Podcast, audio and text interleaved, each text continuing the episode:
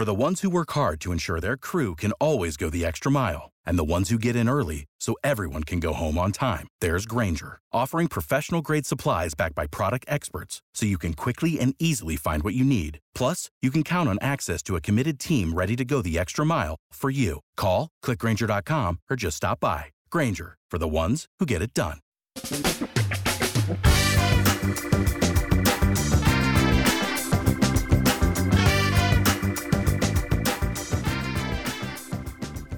Hi Hermann, nice to meet you, and thanks a lot for accepting my invite to this podcast. Actually, it's quite an honor and a pleasure to have you here. Florin, I'm looking forward to our discussion and interview. Hermann, first of all, can you tell us a little about your journey that led you to become basically one of the most known and foremost experts on pricing strategy? I grew up on a small farm, and when you are a boy in the farm who is interested in what his parents or his father does, you are all the time confronted with prices, not from the consumer perspective, but from the producer perspective. So my father sold pigs on the market, we sold milk, etc. And my father often complained about the prices because he had no influence on the prices. The market determined the price, demand and supply. And I don't say that at that time as a young boy, I understood that explicitly, but I have an opinion, an attitude that I do not want to be in a business where you are a price taker and have no influence on price. Yes. And a further important step was my doctoral dissertation on pricing strategies for new products. So I worked several years on these topics, which were quite new because pricing is mostly theory in academia, and I had the ambition to do practical work. And another important step was in January 1979, I was a postdoctoral fellow at the Massachusetts Institute of Technology, and I visited the famous marketing guru Philip Kotler. And I said to him, I'm doing pricing research, but I have the ambition to have an impact on practice. He said, all marketing researchers want to have an impact on practice, but nobody achieves it. And then he said an important point. He said, I know one guy in Chicago who calls himself a price consultant. So I said, can you make a living from price consulting? And I later met that guy. And so these were small building blocks of my interest and my career in pricing. Yes, interesting. Actually, you wrote a book, The Confessions of the Pricing Man. And I'm curious, why did you write this book, The Confessions of the Pricing Man? And what do you want your readers to learn from it? I wrote several books, textbooks, 600 pages called Price Management in German, Chinese, English, many other languages.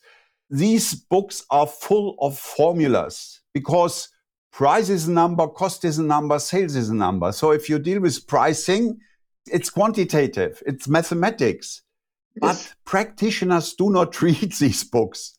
They don't like formulas. They don't know what price elasticity is.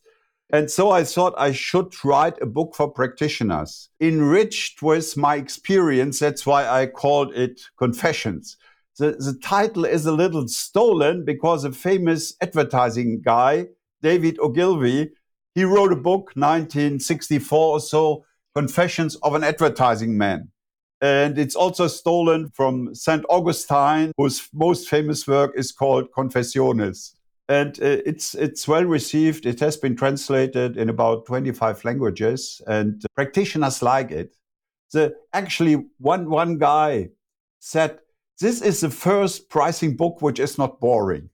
Yes, actually, it can be boring, talking about pricing and pricing strategies, which are actually very important for everybody who has something to do with this. But it can be a little boring, to talk about that. Without the ones like you who work tirelessly to keep things running, everything would suddenly stop. Hospitals, factories, schools, and power plants, they all depend on you. No matter the weather, emergency, or time of day, you're the ones who get it done. At Grainger, we're here for you. With professional-grade industrial supplies, count on real-time product availability and fast delivery. Call, click Grainger.com, or just stop by. Grainger, for the ones who get it done. True.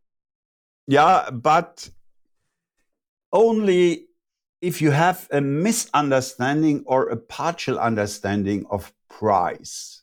Because that leads to, certainly to further points in our discussion, because the interesting aspect and the most relevant aspect of pricing is value, the other side of the coin.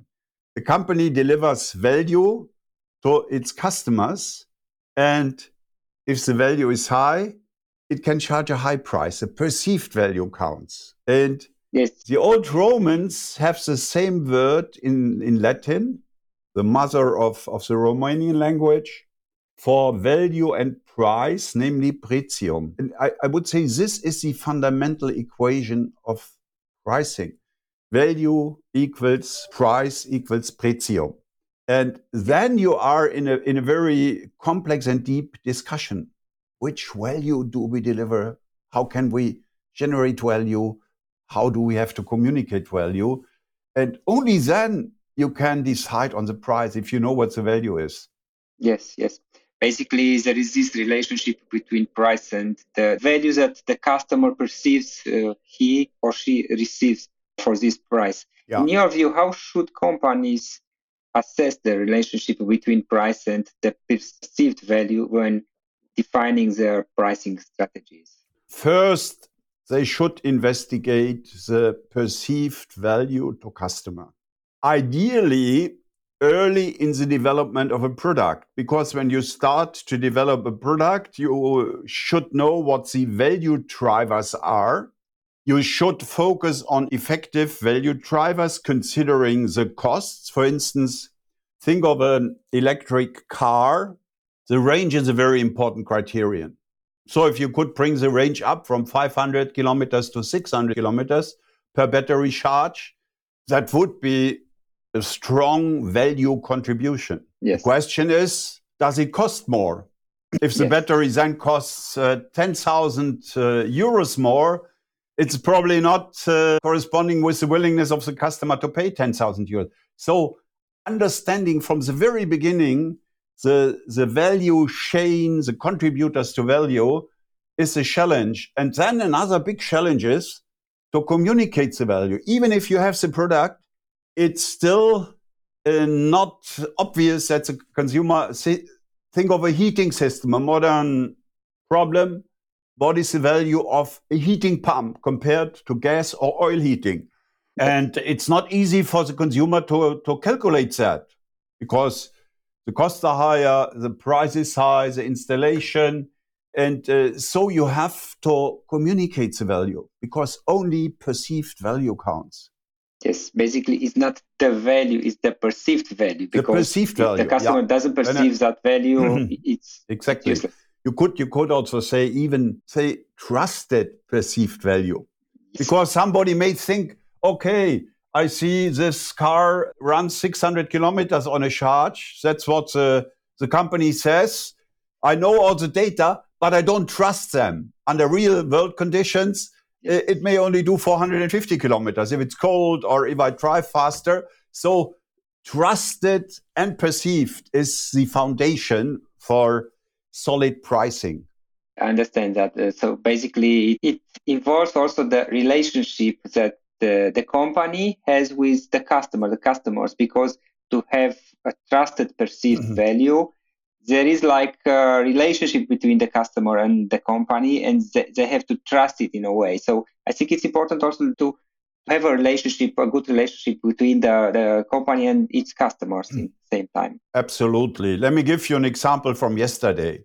Yesterday, they had a group from China visiting from WeBank. WeBank is the largest digital bank in the world. They have... 302 million customers. Wow. That's only possible in China.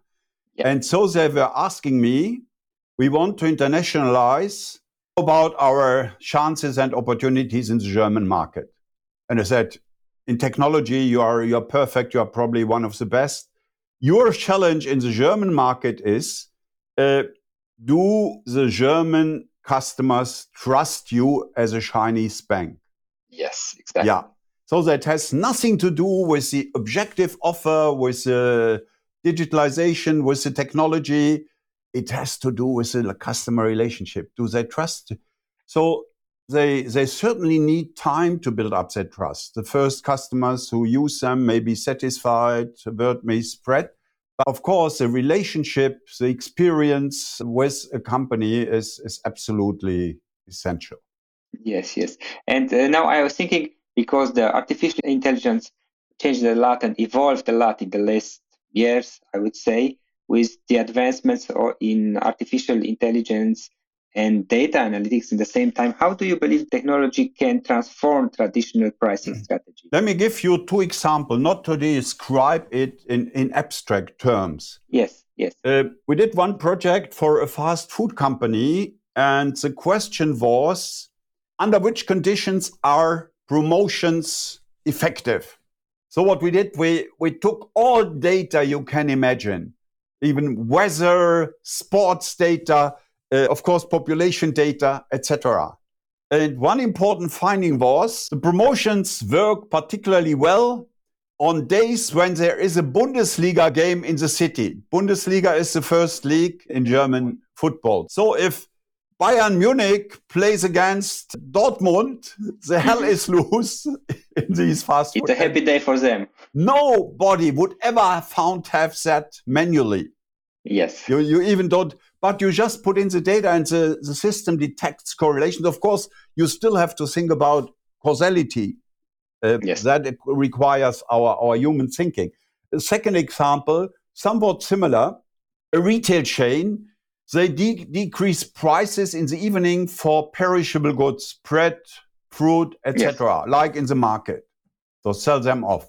And they found huge differences in the effectiveness of these dynamic pricing, you could call it. I had no explanation. Again, we put all data, you can imagine, everything into the system. And it turned out when there is a lot of road construction activity, repairing, renovation of roads going on in cities, the promotions don't work. That's again intelligible because people in the rush hour in the evening, if they are stuck in the traffic jam. They don't go to the store to buy the cheaper product. So these are just two examples, recent examples from our experience, which show how artificial intelligence can help us to gain new insights which we would not have gained in the traditional data world. Yes. Basically, it can connect details from the data, which manually would be quite difficult to see them because, the causality maybe is not so obvious. For the ones who work hard to ensure their crew can always go the extra mile, and the ones who get in early so everyone can go home on time, there's Grainger, offering professional-grade supplies backed by product experts so you can quickly and easily find what you need. Plus, you can count on access to a committed team ready to go the extra mile for you. Call, click Grainger.com, or just stop by. Grainger, for the ones who get it done. Without the ones like you, who work tirelessly to keep things running, everything would suddenly stop. Hospitals, factories, schools, and power plants, they all depend on you. No matter the weather, emergency, or time of day, you're the ones who get it done. At Grainger, we're here for you. With professional-grade industrial supplies, count on real-time product availability and fast delivery. Call, click Grainger.com, or just stop by. Grainger. For the ones who get it done. But in this case, nobody would have thought of these two influences in a classical econometric model or so. And it goes further. For instance, it allows personalized pricing. If, like in a bazaar, the trader in the bazaar tries to assess your willingness to pay. He asks you which car do you drive. If you have an expensive car, the price goes up. If you have studied are a consultant or something like this, an investment banker, the price doubles immediately. And if we have data on the customers, we can adjust the price. That's ethically, politically somewhat sensible, but from the technology point of view, that's possible. Yes, but basically this dynamic pricing is quite used and actually... Yeah, that's more than dynamic pricing. Personalized pricing is different from... You as a rich guy would be charged a higher price than me as a poor guy. And dynamic pricing is related to changes of adjustment of prices over time. So dynamic pricing as such is not personalized, but yes. Very complex, but essentially changes over time, adjustments of prices over time. But it's still, as you said, it can be a little sensible because, you have to pay attention when you change the price dynamically. And regarding this, what are some of the key principles behind dynamic pricing and how can companies implement this without losing customers, basically? Dynamic pricing is very popular today. It started about 30 years ago in the airline industry because the airline saw many of our seats are empty. Why don't we fill them by offering a more attractive price? Or in some situations, we are overbooked. Why don't we increase the price to reduce demand? So dynamic pricing has several effects. It's a tool to adjust capacity and demand. That's what we call yield management or revenue management. Also is a very important profit contributor because if we can charge higher prices, we get a higher margin. If the capacity is not fully used, we get higher volume, very often at marginal costs of zero. If a hotel room is not used in one night, it's lost forever. And if it's used, the marginal costs are close to zero, just the cleaning costs or so, small relative. For an airline seat, the marginal costs are practically zero. Sophisticated dynamic pricing systems require a very solid database and also a prediction model. Prediction means which demand do you predict for the Christmas season or for a specific city when there is a trade fair or a big conference. So hotels, airlines, other service companies collect this data, and the better the database is, again, we are then in the artificial intelligence arena, the better they can adjust and predict the demand, supply, capacity situation, also cost developments. For instance, is fuel more expensive in the winter because there's heating oil demand than in the summer? Do we have a tourism system and certain destinations are very popular? For instance, that's also connected to inflation. We detected a very interesting pattern in our studies at Simon-Kucher. We found for daily consumer goods, fast-moving consumer goods, 54% of the consumer said they pay more attention to price and switch to cheaper products, private label, discounters, etc. For tourism, holiday, only 16% said that. After 3 years of Corona, people want to go from Germany to Mallorca or whatever the destination is, or to Romania, and they are not price sensitive. They want to enjoy the experience. For consumer goods, daily consumer goods, they're very price sensitive. So we see also it depends on the industry. And this is a decisive factor for pricing to understand in the process of inflation. Yes, beating inflation, I think, in the background. Can you see that, a book? We will also do that in Romanian. How does the willingness of consumers to pay, change? It's very different from sector to sector. Yes, and it's possibly like when people pay to travel, for the vacation, to be open to pay more, and to be more interesting, to enjoy the experience and not so much to pay so much attention to the price. I talked yesterday to the CEO of Lufthansa. He has said we have the best quarter ever recently because capacity is reduced. People want to travel again and they can charge high prices and have good capacity utilization. He says that, when you travel, like you're going to a vacation, many times, maybe you go with the family or other people, and it's not only European. I mean, maybe you have to make your wife also happy, your children. So if you pay less and you get, quality, you're dissatisfied. Yeah. Plus, if you have, say, if it's 10 or 20 or 30% more expensive than 3 years ago, you would still go. You would not stay at home. Whereas in the food, an expensive brand, you would go to Aldi or Lidl now. So, and you save 20 or 30%. Yeah. Yes, exactly.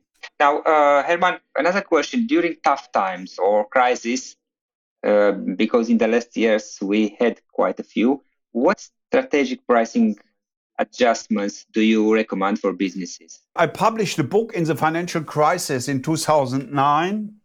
The English title was Beat the Crisis, 33 Measures Against the Crisis. I cannot share all 30. Let me just give you two examples, which are interesting. One is, instead of giving a price discount, give a discount in kind. It means offer more volume for the same price. Understood? Somebody wants to buy 2 units of a product.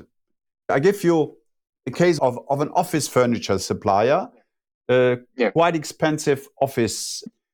And they negotiate with their customers. And under the crisis, customers demand a bigger discount because I know this guy needs work and has to sell. And what did the CEO do?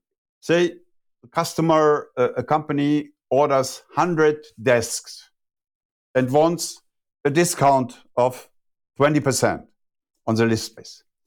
He said, I offer you 110 or 120 desks, but you pay the price of 100. We call that a discount in kind. And that has several advantages. One advantage is you don't destroy the price level. The second advantage is you get more work for your people. You keep your workforce employed. Because you will lose in the crisis, and by giving discounts in kind, you extend the volume. So that is one trick in the crisis. Another one is bundling. And let me give you just an example from yesterday. I had a negotiation with my electricity supplier, and they offer a bundled tariff for electricity and gas and give a discount if you buy both from them. Very smart. Yeah. So they attract customers who only would buy gas in isolation or only electricity. By combining, they increase the volume and give a discount. So it's a discount on the one hand, but higher volume on the other hand, which allows them, if they have hundreds of thousands of customers, to buy more, to get better prices on the purchasing side, etc. So these are just 2 of the 33 tricks. Yes. And actually they are interesting. And, you know, you work this way to keep the price, to not change it, to sell the lower price. And to keep it. In many cases, when you have lowered the price, it's very difficult to get it up again. Avoiding that is an important trick. So that's actually not only tactical, it's strategic because it affects your pricing latitude in the future.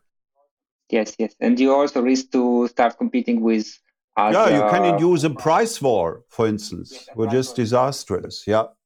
It's a bad idea. One last question, Hermann, before ending this conversation. What's your number one piece of advice for new business people who are trying to decide on prices? My number one advice is understand the value.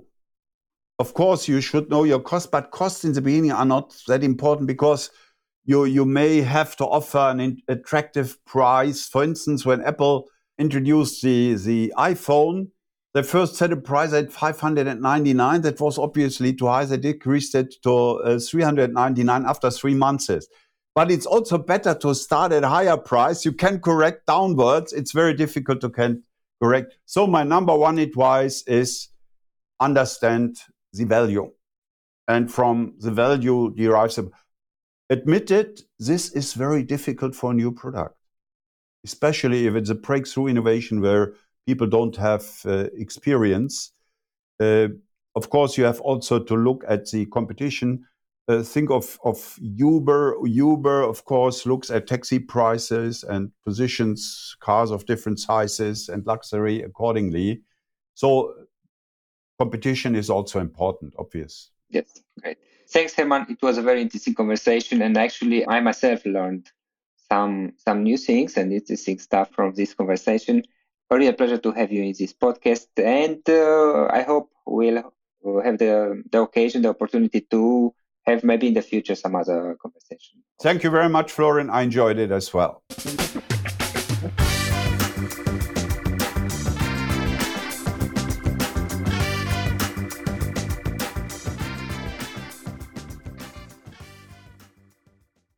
For the ones who work hard to ensure their crew can always go the extra mile, and the ones who get in early so everyone can go home on time, there's Grainger, offering professional-grade supplies backed by product experts so you can quickly and easily find what you need. Plus, you can count on access to a committed team ready to go the extra mile for you. Call, click Grainger.com, or just stop by. Grainger, for the ones who get it done. Without the ones like you, who work tirelessly to keep things running, everything would suddenly stop. Hospitals, factories, schools, and power plants, they all depend on you. No matter the weather, emergency, or time of day, you're the ones who get it done. At Grainger, we're here for you. With professional-grade industrial supplies, count on real-time product availability and fast delivery. Call, click Grainger.com, or just stop by. Grainger, for the ones who get it done. For the ones who work hard to ensure their crew can always go the extra mile, and the ones who get in early so everyone can go home on time, there's Grainger, offering professional-grade supplies backed by product experts so you can quickly and easily find what you need. Plus, you can count on access to a committed team ready to go the extra mile for you. Call, click Grainger.com, or just stop by. Grainger, for the ones who get it done. Without the ones like you, who work tirelessly to keep things running, everything would suddenly stop. Hospitals, factories, schools, and power plants, they all depend on you. No matter the weather, emergency, or time of day, you're the ones who get it done. At Grainger, we're here for you. With professional-grade industrial supplies, count on real-time product availability and fast delivery. Call, click Grainger.com, or just stop by. Grainger, for the ones who get it done.